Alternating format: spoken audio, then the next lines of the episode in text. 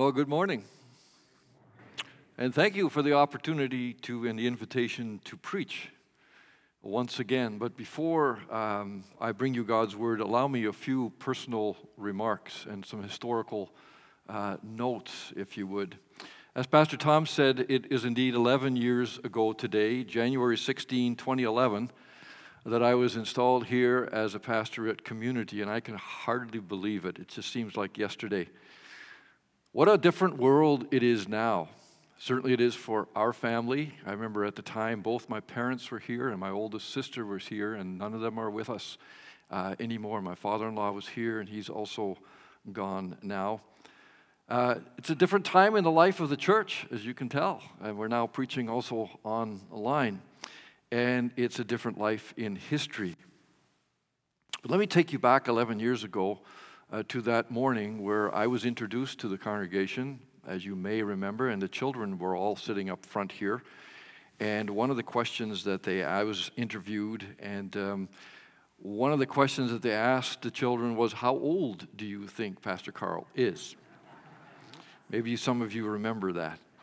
That's a dangerous question at the best of times. One child blurted out, 72. Well, I got news for that child even now. I'm not 72. And I would hate to think what their answer would possibly be now after all these years. Then, February 9, 2020, was the last in person service that I led here at uh, Community. Of course, my other colleagues at the time led some of the other services. And then I preached three times online from my living room by phone, if, if you may remember, culminating with my farewell retirement sermon on May 31, uh, 2020. And I never did get to thank you in person, but I certainly appreciated the drive by farewell and all your encouraging and kind words at the time of my retirement. And by the way, I am thoroughly enjoying my sabbatical, as I hope Pastor Amanda will enjoy hers, except hers has an end date, and mine just kind of carries on. One of the gifts that I received upon retirement was this stole. This, it's called an S T O L E, is how it's spelled. This stole. You may have seen Pastor Amanda wear one from time to time in certain seasons of the calendar of the Christian calendar, and you'll probably also see Pastor Laura wear one as well. Certainly, in the times that I've seen her preach, she has worn one as she did last week when she preached farewell in Grand Haven. A stole is an old, old Christian symbol concerning the office of pastor. This one is not made to reflect a particular season in the church, in the Christian calendar, but it's meant to be a reflection of my time in the ministry. The various colors of this stole have meaning blue for the waters of baptism, green for growth and hope, which was meant to happen during my, my ministry. Uh, let me think here. Uh, purple for the kingship of Jesus, red, a sign of the flames of the Spirit as well as ordination, brown for the year that my wife and I and our family spent in Haiti orange for the small role that I played in birthing Resonate Global Missions. And as you can see, all the colors are blended together into this artistic tapestry, a symbol of how the ministry, how those meanings overlap in life and in ministry. There's also some very dark colors included. Not if you can see them really well, but online, I'm not sure how you're seeing all this. But those dark colors represent times of sorrow and frustration and loss and grief and anger and disappointment and other dark times. They kind of really represent the storms of life, if you will. But when you look at the fabric, and you can probably see it better from a distance, when you look at it, the fabric, it seems like the, the dark colors are swallowed by the lighter colors. Or better, better, stated, the dark provided a solid foundation for some of the other colors to shine. And then you can't see this, and you'd have to see it up really, really close. But over top of the woven pieces of cloth and the vast array of colors are words of belonging. The names of the congregations that I have served, and the words of Heidelberg Catechism, question and answer one, reminding me and grounding me in the comfort and promise of the one to whom I belong, body and soul, in life and in death.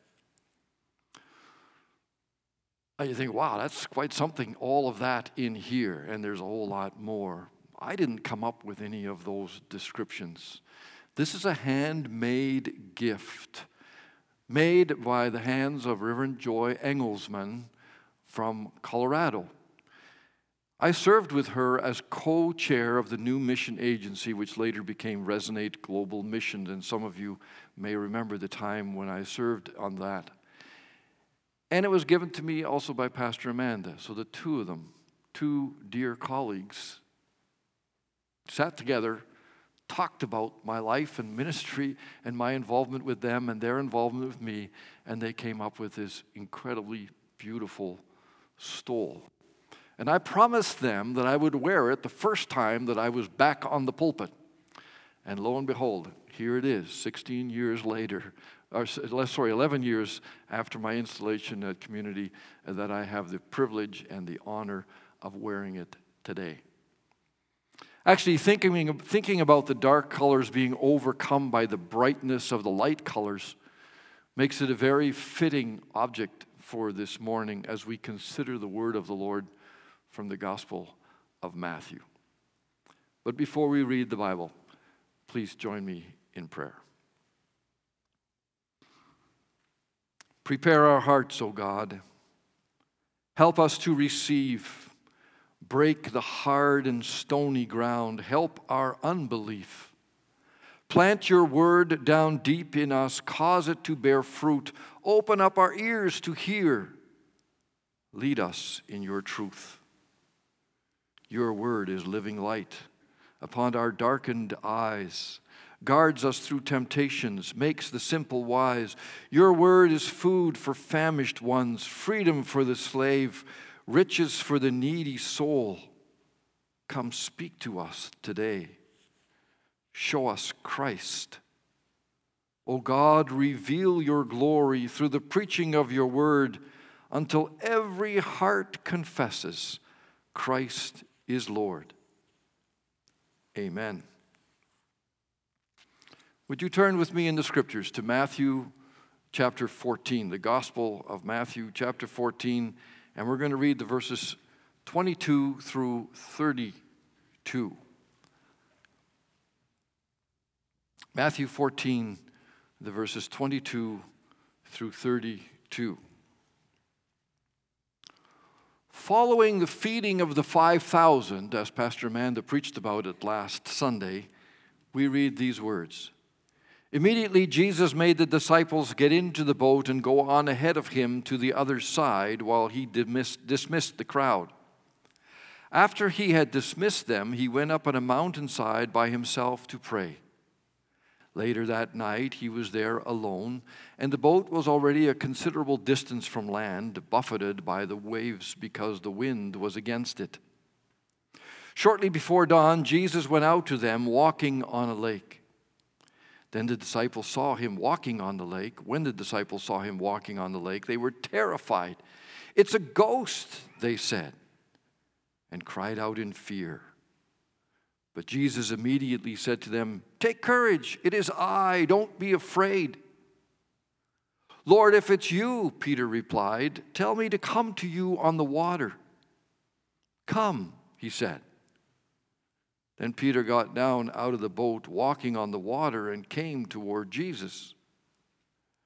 But when he saw the wind, he was afraid and beginning to sink, cried out, Lord, save me. Immediately, Jesus reached out his hand and caught him.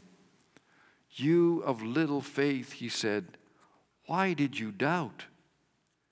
And when they climbed into the boat, the wind died down. Then those who were in the boat worshiped him, saying, Truly, You are the Son of God. This is the word of the Lord. Thanks be to God.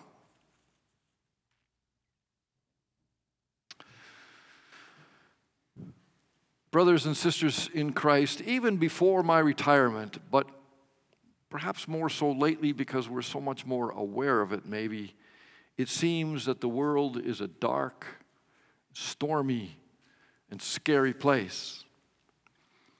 The pandemic has torn through country after country and taken more than 2.5 million lives worldwide, made people sick, wreaked economic havoc, and changed life as we are used to it. It seems like there's a lot of anger everywhere. People are angry with each other and with the world and with everything. Education is in flux at all levels of schooling, in class and then online, causing much dismay and frustration. Mental health seems to be the order of the day. Mental health issues seem to be the order of the day and one is overwhelmed and wonders what can be done to help those who are struggling. Long term care homes are challenged beyond compare. Meanwhile, the opioid crisis is increasing and thousands of Canadians have died. And all sorts of other diseases and treatments are made to take a backseat to COVID because hospitals are overwhelmed and frontline workers are fatigued beyond understanding and quitting, and, well, you know the story, some all too well. And if the pandemic and, its consequences are not enough to make us want to stay in bed and not face each new day, there's always those dramatic weather stories that make us want to yell, Enough already! Stop the world! I want to get off! Fires, floods, volcanoes, drought, record high and low temperatures, Tornadoes, hurricanes, rising sea levels, climate change, and so forth are seemingly the discussion and order of the day. And then I haven't said anything yet about racism or, or residential schools and the abuse of Aboriginal population of this land. I haven't said anything yet about affordable housing and many who are living on the street or domestic abuse or violence that seems to have increased. And then there's that Russian aggression against the Ukraine and the continued battle sought, fought by those seeking justice for the downed Ukrainian airliner that killed so many people. The list can go on and on and on. When we look beyond us, it's a dark, stormy, scary world. How long, O Lord? How long? Come, Lord Jesus. But it's not just a dark, stormy, scary world out there. Even in our own lives, storms can rage, and we can become, oh, so tired. As we deal with illness and broken relationships, and being laid off and having no income and online learning and juggling family time and work and being home and the pandemic and being lonely and cut off from those we love and so forth. And when we are facing death in our family, things can become dark and stormy and scary. It's no wonder that quite a number of this congregation are using CAP and are going for counseling for anxiety and for depression. Now, I know that all of this sounds rather heavy and maybe we don't really want to hear it. But for many, the reality is that life, despite all of the good things that it has to offer, can nonetheless be dark and tiring, as Pastor Amanda mentioned last week as she preached just prior step to stepping out for her sabbatical. If you want to see someone who's tired, Pastor Amanda is tired and fatigued. It may be a, considered a downer to mention all these things and so much more, but it's important that we name the things that are happening. We ought not to ignore them. We ought not to complain about them either, but we ought to lament them. As many psalmists, many a psalmist lamented the situations they found themselves in. Oh Lord, how long? How long can this kind of life go on? How long do we have to face all of this? But besides our lament and our questioning, how long, O Lord, how long, we need to ask the question so now, okay, how do we keep on going? What is it that gets us through the dark, stormy, scary world that we are facing? What, uh, where ought our attention to be? And Pastor Man addressed that last week, if you remember, and if you haven't seen it, then please watch it online. She went through a whole list of self help things that we can do to get us through. Remember, she said Peloton and organizers and apps and such things that we can buy or download to distract us from all the darkness around. Or, as one radio station puts it, we can listen to beautiful music for a crazy world. Various counseling techniques can also help us cope. But while such things may help us cope or help to distract us and thereby do wonders for our mental health, the reality is that ultimately these sorts of things are only temporary, and certainly they will not provide us with that peace that passes all understanding, as the Apostle Paul talks about it. So, if the Peloton and organizers and various mindfulness apps or exercises, while perhaps helpful for the moment, cannot really provide the shalom, the restoration, the peace that we crave, where do we turn? Well, last Sunday we heard an invitation from Jesus to come to Him and to, to rest a while. And as Pastor Amanda worked that out for us, she was pointing us beyond just literally resting, that is, sitting on the couch or sleeping or relaxing or listening to music. She pointed us beyond self help approaches to Jesus. And she mentioned he's just not another self help program or item, but Jesus is the very one who offers the bread of life. Jesus is the one who sat people down on green grass, as Mark noted, and fed them. He's the good shepherd who meets the needs of those before him. And he did so by giving his very life and overcoming the grave. And that's where we pick it up because the passage we read from Matthew 14 this morning also points us beyond the present reality to Christ, to the Good Shepherd. And if you have your Bibles open to Matthew 14, you will note that the chapter has three stories in it. It begins with the story of the execution of John the Baptist, who is Jesus' cousin and forerunner. Herod killed him. Herod had him executed. And after hearing such news, verse 15 tells us, Jesus withdrew by boat privately to a solitary place. No wonder.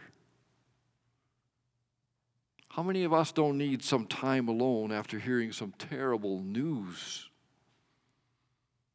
But the crowds were unforgiving and not understanding of Jesus' need to be alone. They followed him on foot around the lake, around the Sea of Galilee, and they came to him with their sick and all their other needs. And Jesus had compassion on them. Of course, he did. He's the good shepherd. He had compassion on them, Matthew tells us, and he healed their sick. And then, when it became late in the day, he also provided them with food. The second story. The people ate and were satisfied, and there was more food than they knew what to do with. God's abundance was evidence in this story. But by this time, Jesus must have been physically and emotionally exhausted and drained. He badly needed to spend some time with his Father in heaven so once the people had been fed and their sick had been healed, Jesus sent them home, and he also sent his disciples ahead of him in their boats. And then once he was all alone, Jesus went to pray, to commune with his Father, to be encouraged in his spirit. Then he had Sabbath.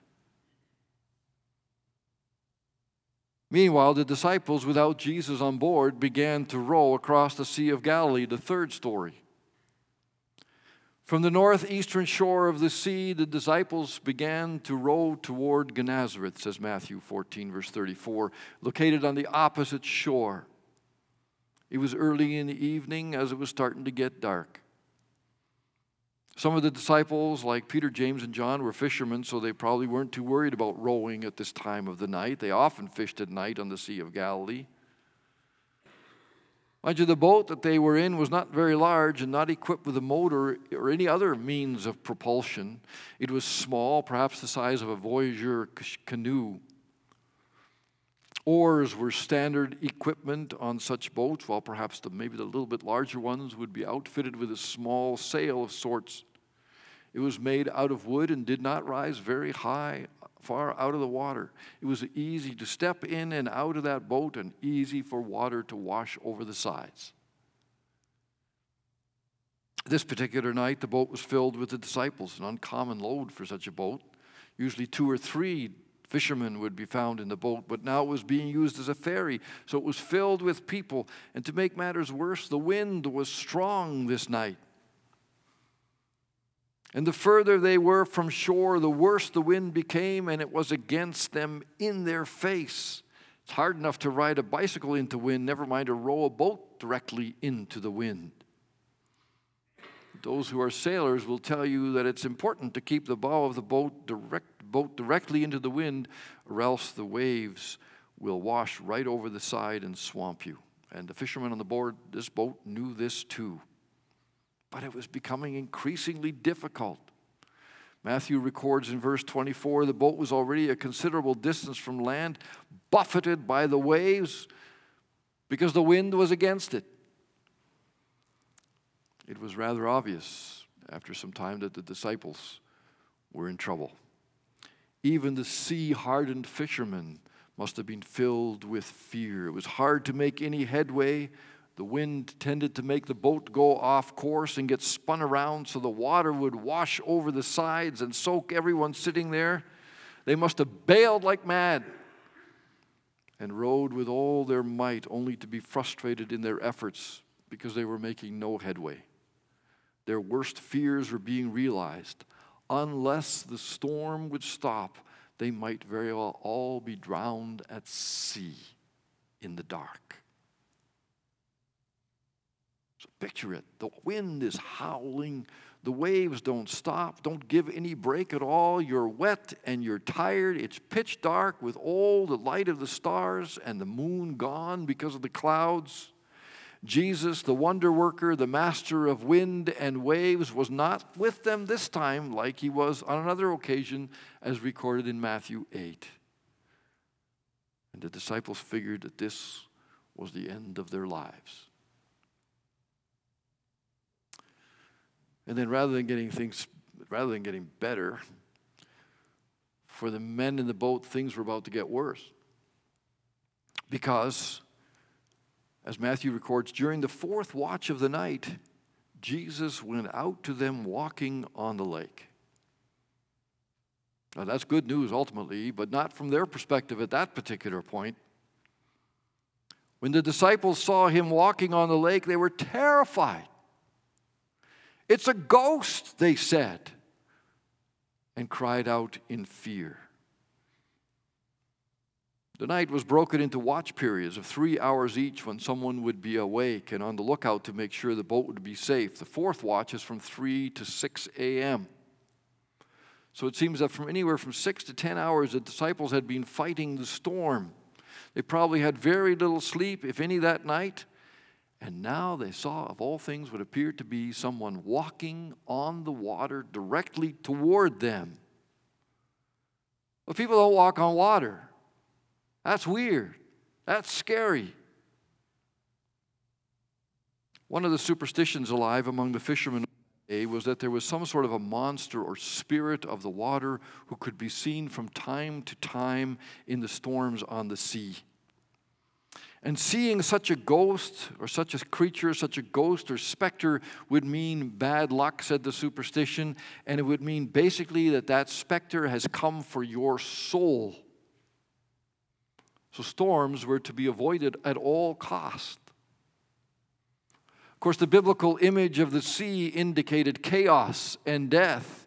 Hence, on the new earth, we are told that there will be no more sea, no more chaos or death. But when the disciples saw Jesus, although they didn't know it was Jesus walking on the water, they considered, they, they were convinced that they were done for.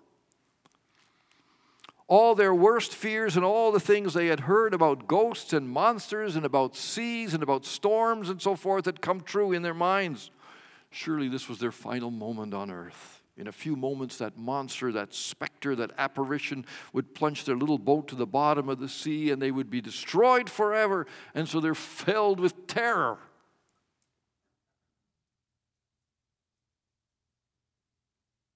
But now look at it from Jesus' perspective.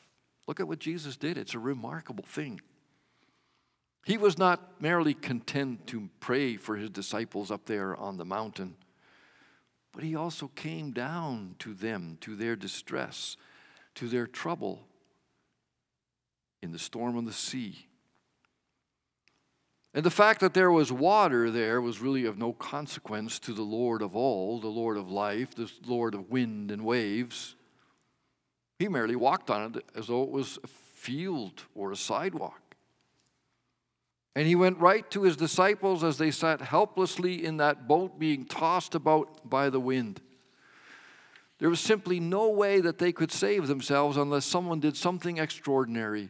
And if the storm did not die down or if something miraculous did not happen, then they were all to be lost at sea. And then Jesus came to the people walking and caught up in panic and fear because of the storm all around them. Of course, his walking on the water only filled the disciples with greater fear until he called out to them Take courage, it is I. Do not be afraid. That is to say, the very Lord, the great I am, who has called you and chosen you to be, uh, to be his disciples, who has been with you and who has given you so many proofs of his love and power. It is he who is coming to you. Do not be afraid. Take courage. It's an incredible scene. The wind is blasting all around, and the waves are splashing into the boat, about to swamp it, and the disciples are shaken to their very core. And then, in a very dramatic fashion, they are reminded of Jesus, the Lord of life, the Good Shepherd who sat people down on green grass and leads them by quiet waters, the very one who restores their soul and who feeds them to satisfaction. How wonderful! This is the gospel. This is the good news of the scriptures. What happened here in Matthew 14 tells us about Jesus and what it is that he had come to do. Coming out to the disciples in the middle of the storm, amidst all their helplessness and amidst their great fear, is exactly why Jesus came to this world in the first place. While we were yet sinners, says the Apostle Paul, Jesus came and died for us. While we are battered about in life by sin and by all the temptations that surround us, and while we experience brokenness and illness and pandemics and wild weather and rumors of war and frustration and so on, and as we face our greatest fears, Jesus moves into our neighborhood. He moved into our neighborhood.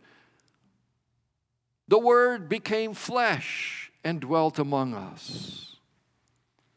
Jesus comes to us walking right through the storm, so to speak, and he says, Take courage. It is I. Don't be afraid. I am the Lord who has given my life for you. I am the Lord who has given my life that you may live. Ultimately, you cannot be hurt. There's nothing that can separate you from my love. No storm, no fear, nothing. Look to me. Trust in me. Peter heard it. Peter was thrilled. Jesus' words brought an immediate calm to his heart, and he asked if he could come to Jesus. He trusted the Lord without question and did something that probably very few of any of us would even consider doing. He asked if he could come to Jesus on the water. And then, without any criticism or rebuke or warnings of any sort, Jesus gave Peter permission to come. And so, in the middle of the storm, of all things, Peter stepped over the side of the boat and he walked on the water. As long as he looked to Jesus and trusted in Jesus, things went well. But when Peter saw the wind, he was afraid. And beginning to sink, he cried out, Lord, save me. One writer suggests, quote, the Lord permits us to try our strength that we may discover our weakness. Interesting. And the Lord's response to Peter was to reach out his hand and to pull him back up out of the water so that they could return to the boat together. Jesus said, You of little faith, why did you doubt? Can you imagine? Jesus called Peter a man of little faith, even after what he had done. He got out of the boat and walked on the water. How many of us would have asked to come to Jesus on the water in the midst of the storm? We like to think of Peter as someone with great faith, someone to emulate, someone to honor, but Jesus knew better. You of little faith. Peter had not fully taken to heart the comfort and the courage that he would have received from the presence, promises, and power and love of Jesus. Peter turns out to be, thankfully, oh, so human. Like the rest of us, he was weak and he needed the Lord Jesus. Without Jesus, Peter would have been lost in the sea. How wonderful, how wonderful the gospel in our helplessness, as we are being tossed about in the storms of life, we are, as we are confronting our greatest fears, as we hurt and are frustrated and wonder about our very existence, as we even face death, Jesus comes to us and he says, Look at me. Take courage. Don't be afraid. I am the way and the truth and the life. I am the Alpha and the Omega, Omega, the author and the perfecter of your faith. As the songwriter puts it, shine through the gloom and point me to the skies, well, not just clouds, but to Jesus. Look to Jesus. And there is something else which is marvelous to understand, and that is that our future, our stepping out of the boat into the waves, does not depend on our own strength or even on the strength of our own faith, but it's all dependent upon Jesus and His strength and on the victory that He has won. Had Jesus not come to the disciples, had Jesus not reached out his hand to Peter as the disciple was sinking, all would have been lost. You of little faith.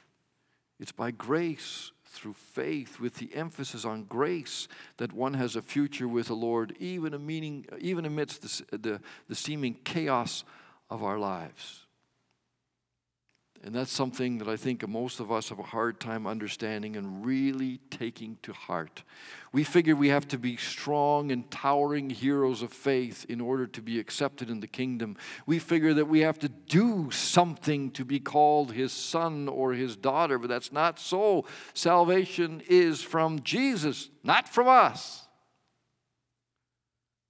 Salvation is dependent on the Savior, not on those being saved. And that's certainly something that Peter must have learned as Jesus grabbed his hand and pulled him up. And then when Jesus had come to them and after he rescued Peter, then when they climbed in the boat, the wind died down. And those who were in the boat worshiped him, saying, Truly, you are the Son of God. It is Jesus who brings shalom and peace amid the storms of life. That's something we don't understand. It's that peace that passes all understanding. As the songwriter put it, turn your eyes upon Jesus, look full in his wonderful face, and the things of earth will grow strangely dim in the light of his glory and grace. Indeed, look to him, and you will be able to say with the psalmist, The Lord is my shepherd. I shall not be in want. God is our refuge and strength, an ever present help in trouble. Therefore, we will not fear, and we will walk on through the storms. Amen. Father, of, Father in heaven, Lord of creation, the storms are raging. We are so very aware of them, even though sometimes we don't want to talk about them because it gets us down. But we're aware of the storms that are raging, and they fill us with fear and anxiety and stress, and we are oh so tired of it all. Shine through the gloom Point us to the skies. Help us to look to you. And thank you, Lord Jesus, for being obedient to the Father and for stepping into our messed up world and for walking among us in this stormy, dark, scary place. Thank you for your victory over sin and over death. Grant us your peace in Jesus' name, amen.